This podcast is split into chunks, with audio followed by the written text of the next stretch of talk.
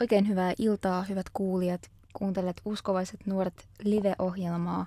Mun nimi on Jasmin Mönkkönen ja tänään mulla on vieraana 19-vuotias kapellimestari opiskelija Tarmo Peltokoski. Tervetuloa. Kiitos. Moikka vaan. Sä lensit toissa yönä Manilasta Suomeen. Mitäs bisneksiä sulla oli siellä? Joo, lensin Filippiineiltä. Siinä menee sellainen 15 tuntia koneessa. Um, tein Aasian debyyttini kapellimestarina johdin Manilan sinfoniaorkesteria. Meillä oli konsertti sunnuntai-iltana. Ja mitä teillä oli ohjelmassa? Eka puolisko Sibeliusta, ensin Lemminkäisen kotiinpaluu ja sitten paikallinen 15-vuotias tyttö soitti Sibba viulukonserton. Veti oikein hyvin. Ja sitten tauon jälkeen Beethovenin viides, ehkä maailman tunnetuin sinfonia. Ja sain vielä johtaa ylimääräisen numeron, eli Enkorena Finlandia. Olin yllättynyt siitä, kun multa pyydettiin sitä Enkorea, koska Suomessa nyt ei sinfoniakonserteissa ikinä kuule ylimääräisiä, mutta sanoin sitten välittömästi, että mä haluan tehdä Finlandian, koska suomalaisen nyt ei mikään oikein tunnu samalta kuin se biisi. Ja erityisesti niin kuin siinä ilahdutti se, kun sen sai tehdä noin kaukana, että tuo nyt jotain oikein patriottista sinne tota, tuliaisiksi. Ja ilmeisesti kaikki meni erinomaisesti, sillä sait uusinta kutsun. Onnittelut siitä. Kiitos. Joo, ilmeisesti saan mennä toistakin sinne sähläämään. Ei ole ehkä niin virallinen tieto vielä tämä, mutta ehkä nyt ei Radio Dayn suora lähetys kosketa manilalaisia hirveästi. mutta tota, mitä sä sanoisit, että mikä on niin jäänyt sulle parhaiten mieleen siitä viikosta? Mm, no harjoitusprosessi ilman muuta. Mä jouduin tota, pyytämään lisäaikaa myös yhdelle päivälle, että saataisiin kaikki kuntoon. Ja, ja konsertti ja siihen valmistautuminen tietysti. Uh, mutta noin kauas kun menee, niin kyseessä on aina kulttuurishokki ja myös tällainen niin kuin ilmankosteushokki. Se tuntuu siltä, että joku olisi laittanut saunan päälle – Um, Mutta voisin kertoa esimerkiksi tällaisen mielenkiintoisen anekdootin, että tota, kenraaliharjoituksen jälkeen, ennen kuin orkesteri oli poistunut paikalta, niin orkesteripäällikkö tuli siihen bändin eteen ja luki ruokarukouksen ja siunasi vielä lyhyesti konsertin. Niin tota, mun eka reaktio oli sellainen, niin kuin, että okei, okay, tää, tää on jännää. Ja sitten porukka teki siellä ristimerkkejä sillä kun sehän on hyvin katolinen maa, että esimerkiksi autoissa tota, roikkuu ristejä ja muita killuttimia yleensä katosta. Uh, mutta se oli, se oli kyllä hirveän mielenkiintoinen kokemus, että, että ei nyt niin kuin joka paikassa orkesteriharjoituksen jälkeen niin kuin rukoilla julkisesti. Ja sitten lisäksi myöskin meillä ei ollut perjantaina harjoitusta, sillä konsertin solisti on adventisti eikä voi harjoitella perjantai-iltaisin. Mutta tota, ei siinä mitään, mä sain vapaa-päivän ja sain katsottua vähän YouTubea. Sä oot myös huippupianisti ja soittanut muun muassa Radion sinfoniaorkesterin solistina. Miksi et sä, Tarmo, jäänyt sille tielle varsinaisesti, vaan lähit tavoittelemaan vielä jotain, ilmeisesti sulle ainakin suurempaa? Uh, no mielestäni mä oon vielä sillä tiellä. Uh, mulla ei ole mitään – luonnollisempaa omasta mielestäni kuin pianon soitto. Aa, se, Mutta tällä hetkellä ilmeisesti kuitenkin aika menee paljon enemmän kapellimestariopiskeluihin. Joo, se on totta, koska mä opiskelen nyt toista vuotta Sibelius Akatemian kapellimestariluokalla, niin se on sen verran iso kunnia, että tota, totta kai suurin osa ajasta menee siihen.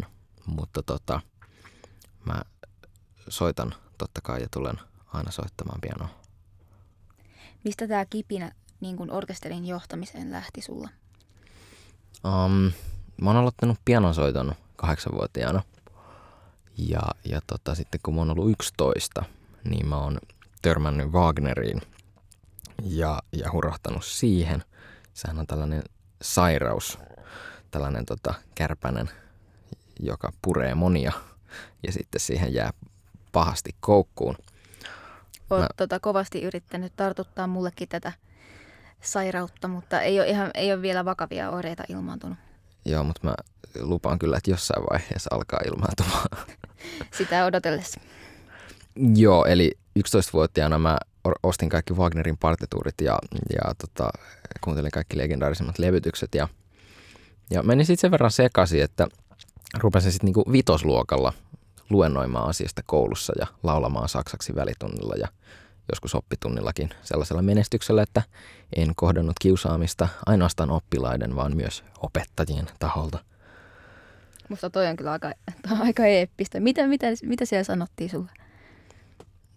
No, tietysti nyt opera on ensinnäkin, lähentelee kirosanaa ala-asteella. Ja, ja tota, mä oon sitten joskus jäänyt itkemään tunnin jälkeen siitä, kun ei kukaan ymmärrä mua. Ja opettaja on todennut, että no kuule, et sä voi niinku olettaa, että kukaan sua ymmärtää, kun emme opettajatkaan sua ymmärretä. Ja mun mielestä toi on ihan sairaan siistiä, että sä oot vetänyt noin ryhdikkäästi omaa linjaa siellä. Etkä ole todellakaan suostunut luopumaan sun innostuksesta Wagneriin No ja en todellakaan. yleisesti. Ja nyt jätkä käy johtamassa Manilan sinfoniaorkesteria, että mun mielestä se on sitten taas itsessään aika kohtalaisen coolia.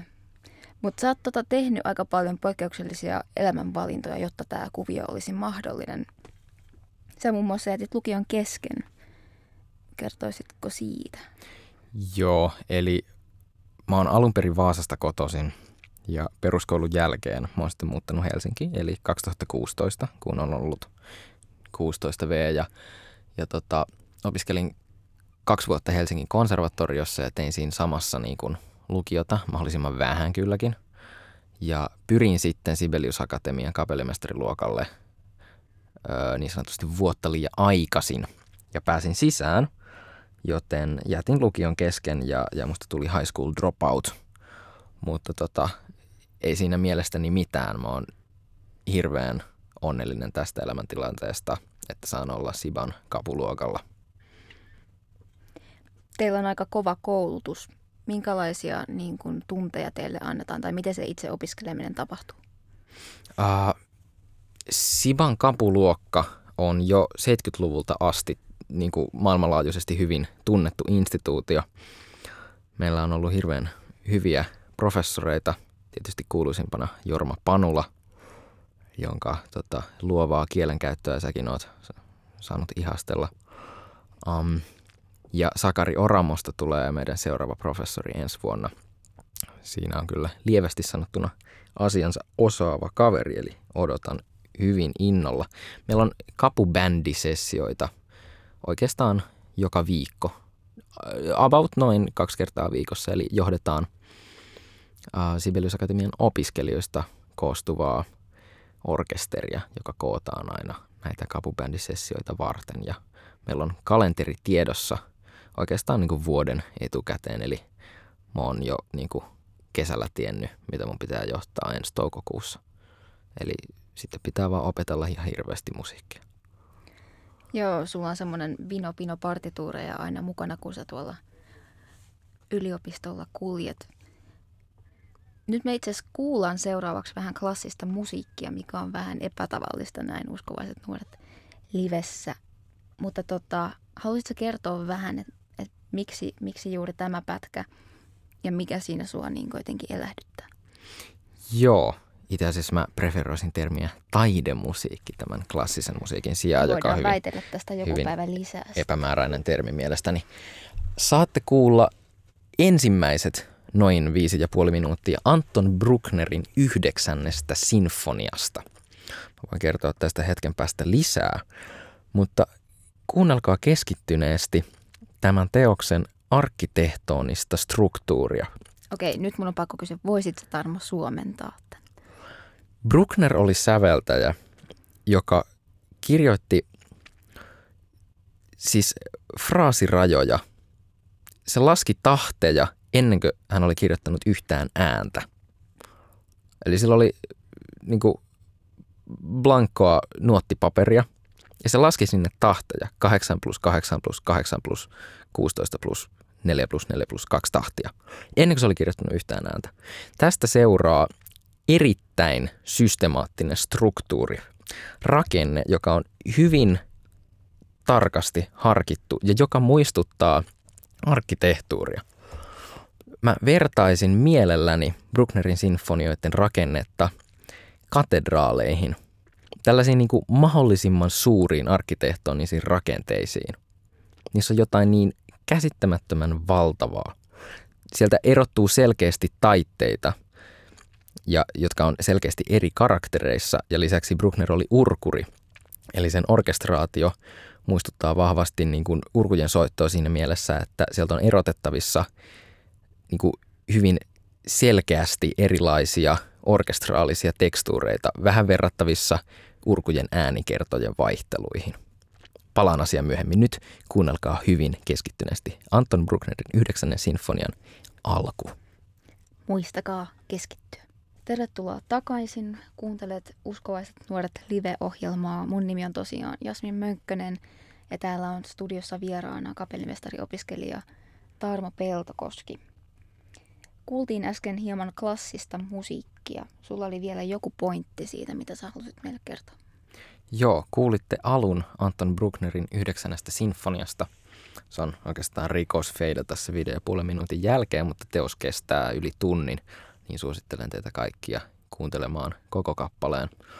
Uh, mun piti mainita tästä vielä, että tämä teos jäi kesken. Bruckner kuoli ennen kuin se sai viimeistä osaa tästä teoksesta valmiiksi. Ja hän omisti sen rakkaalle Jumalalle, dem lieben Gott. Ja mä todella uskon, että tämän hartaan katolisen miehen vakaumuksen voi todellakin kuulla tästä, mutta myös hänen kaikista muista teoksistaan. Ja tämä on jotain poikkeuksellista, joka ei niin kuin ollenkaan ole totta kaikkien säveltäjien kohdalla, mutta Bruckner on yksi, joka todella tekee selväksi sen, että hänen musiikkinsa on omistettua Jumalalle. Mun täytyy tässä tunnustaa, että kun mä aloin näitä Tarmon miniluentoja kuuntelemaan joskus puolisen vuotta sitten, kun ystävystyttiin seurakunnan kautta, niin kyllä mulla kävi mielessä, että tällä ajalla kyllä on jotain pahasti pielessä, että se on näin fanaattisesti näihin sinfonioihin nyt niin kuin paneutunut. Mutta sä oot kyllä oikeasti muuttanut niin kuin, ihan siis munkin käsitystä tosi paljon niin kuin, monista säveltäjistä ja, ja ylipäätänsä mä oon kiinnostunut hirveän paljon sinfoniosta. Ja mä oon kuitenkin opiskellut klassista musiikkia hirveän pitkään. Joten siis mistä tämä sun niin kuin, poikkeuksellinen palo tulee? Pystytkö jotenkin yhtään avaamaan sitä? En. En mä tiedä muusta. Pystytkö kuvittelemaan, että sä tekisit mitään muuta? En. Mulla oli sellainen vaihe, että, että tota, suhtauduin hirveän fanaattisesti elokuviin ja erityisesti avantgardistiseen taideelokuvaan ja rakastan näitä yhä, mutta, mutta tota, en mä niin kuin missään vaiheessa todellakaan ole ikinä ajatellut, että tekisin mitään muuta kuin musiikkia. Sä oot Tarmo tällä hetkellä niin kuin yksi lupaavimmista ja puhutuimmista ö, suomalaisista nuorista muusikoista. Ja tota, Manilassakin sait kokea no muun muassa semmoista, että on pitkä revi ihmisiä, jotka haluaa tulla ottamaan selfien sun kanssa ja saat kirjoitella nimmareita ilmeisesti aika monta kappaletta. Miten sä niin kun suhtaudut tähän kaikkeen pyöritykseen, mitä sun ympärillä on tässä ollut? Aa, no se, se pyöritys Manilassa oli to, tosi aika huvittavaa. Ei nyt Suomessa ikinä niin tule kirjoitettua kymmeniä nimmareita yhdessä illassa. Mutta tota, mä suhtaudun tähän siis sillä tavalla, että mä oon aina niin askeleen lähempänä unelmia. tai siis mä oon vuosia haaveillut siitä, että mä saisin tehdä suurta musiikkia ja johtaa hyviä orkestereita ja ennen kaikkea saisin tehdä niitä teoksia, jotka on mulle kaikkein rakkaimpia. Ja, ja niin kuin tällaiset Manilan kokemukset on niin kuin sellaista esimakua siitä, mitä, mitä tämä homma voi sitten niin kuin parhaimmillaan olla. Ja, ja mä odotan sitä päivää, kun mä saan johtaa Wagnerin Tristanin ja Parsifaalin ja Mahlerin toisen sinfonia ja, ja tällaisia asioita. Et siis mä haaveilen näistä jutuista ja, ja mä todella haluan päästä sinne. Niin mä jotenkin ymmärtänyt, että sua ei niin hirveästi kiinnosta tai sua jopa häiritsee kaikki niin kuin ympärillä tapahtuva hälinä ja häslinki ja pyöritys. Että sua todella inspiroi ne teokset itsessänsä ja mä oon saanut susta semmoisen kuvan, että sä että et, et ne on jollakin tavalla sulle jopa hengellisiä kokemuksia monella tapaa, tai että ne näyttää sulle jotain Jumalasta. M- miten sä kuvailisit sitä? Se riippuu teoksesta kyllä. Mä valitsin tähän musiikkinäytteeksi nimenomaan tuon Brucknerin Ysin, koska se on omistettu rakkaalle Jumalalle ja mä todella uskon, että sen pystyy siitä kuulemaan. Toisena vaihtoehtona mulla oli Mahlerin kakkonen lisänimeltään Ylösnousemussinfonia, Auferstehung, jota todella suosittelen kaikille, koska se on, se on valtava puolentoista tunnin kappale, joka alkaa hautajaisista ja, ja menee kaikkien mahdollisten tarinan käänteiden kautta ylösnousemukseen siihen, kun, kun haudat avataan ja, ja tota, me noustaan ylös ja, ja, ja tota, se päättyy ylistykseen. Ja, ja mä voin kertoa paljon esimerkkejä. Siis Bachin musiikki tietysti aina yhdistetään Jumalaan, joka on, on, on täysin oikein niin kuin silleen, että siitä on tullut jo melkein klisee, että on Bachia, mutta siis se todella on. Ja, ja mä, mä väitän kuulevani se oikeastaan niin kuin kaikessa, mitä Bach kirjoitti. Et, et mun mielestä se on niin kuin ihmeellistä, että, että niin kuin joku voi soittaa Bachia ilman Jumalan läsnäoloa, koska, koska se on täynnä siis kaikenlaisia juttuja. Esimerkiksi Bach kirjoittaa jonkun kappaleen Fismollissa, jossa on kolme ristiä. Ei se ole mikään vahinko. Se on täysin tahallista. Ja Bach kirjoitti jokaisen manuskriptinsa loppuun kirjaimet SDG, eli Soli Deo Gloria, latinaa, yksin Jumalalle kunnia. Ja tämä on kuultavissa. Mä olin tota viime kesänä soittamassa semmoisessa projektissa, jossa Jukka-Pekka Saraste johti Beethovenin 9. sinfonian, jonka viimeisessä osassa on tosiaan tämä eeppinen odi ilolle. Teema ja tota, mä muistan, kun mä ekan kerran kuulin sen, kun se kuoro-osuus sieltä kajahti, niin mä lähdin semmoisissa euforioissa sieltä pois, että mä, mä soitin Tarmolle, että nyt mä tajuun, mistä sä niin oot paasannut mulle tässä nämä viimeiset kuukaudet. Ja sitten mä puhua pälpätin siitä ja laskeuduin öö, metrotunneliin ja sain siitä 80 euroa sakon, koska mä olin unohtanut ostaa lipun siinä, että, että se tuli kalliiksi se elämys. Mutta niin kuin, että kiitos vaan siitä Tarmo. Mutta niin kuin, se on niin kuin oikeasti niin kuin tosi hämmentävää jotenkin, että miten, miten yhtäkkiä joku, joku asia tuntuu, että se yhdistyy johonkin täällä. Tai että se ei vaan jotenkin jää tänne maapinnalle. Se, se, se tulee jostain muualta, se menee jonnekin muualle. No just näin. Ja mun täytyy sanoa, että mä oon jotenkin tosi etuoikeutettu. Mä, siis tavallaan mä ymmärrän sitä klassisen musiikin maailmaa.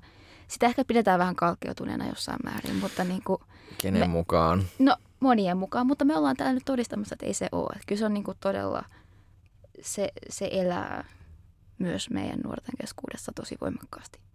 Ja mun mielestä hyvin paljon klassinen musiikki soi Jumalalle kunniaksi nimenomaan. Näin se pitäisi olla. Mutta näihin kuviin, näihin tunnelmiin. Kiitos paljon Tarmo Peltokoski, kun olit meidän vieraana. Ja me jatketaan tästä tota, treenihommia. Paljon Joo. siunausta kuulijoille myöskin. Just näin.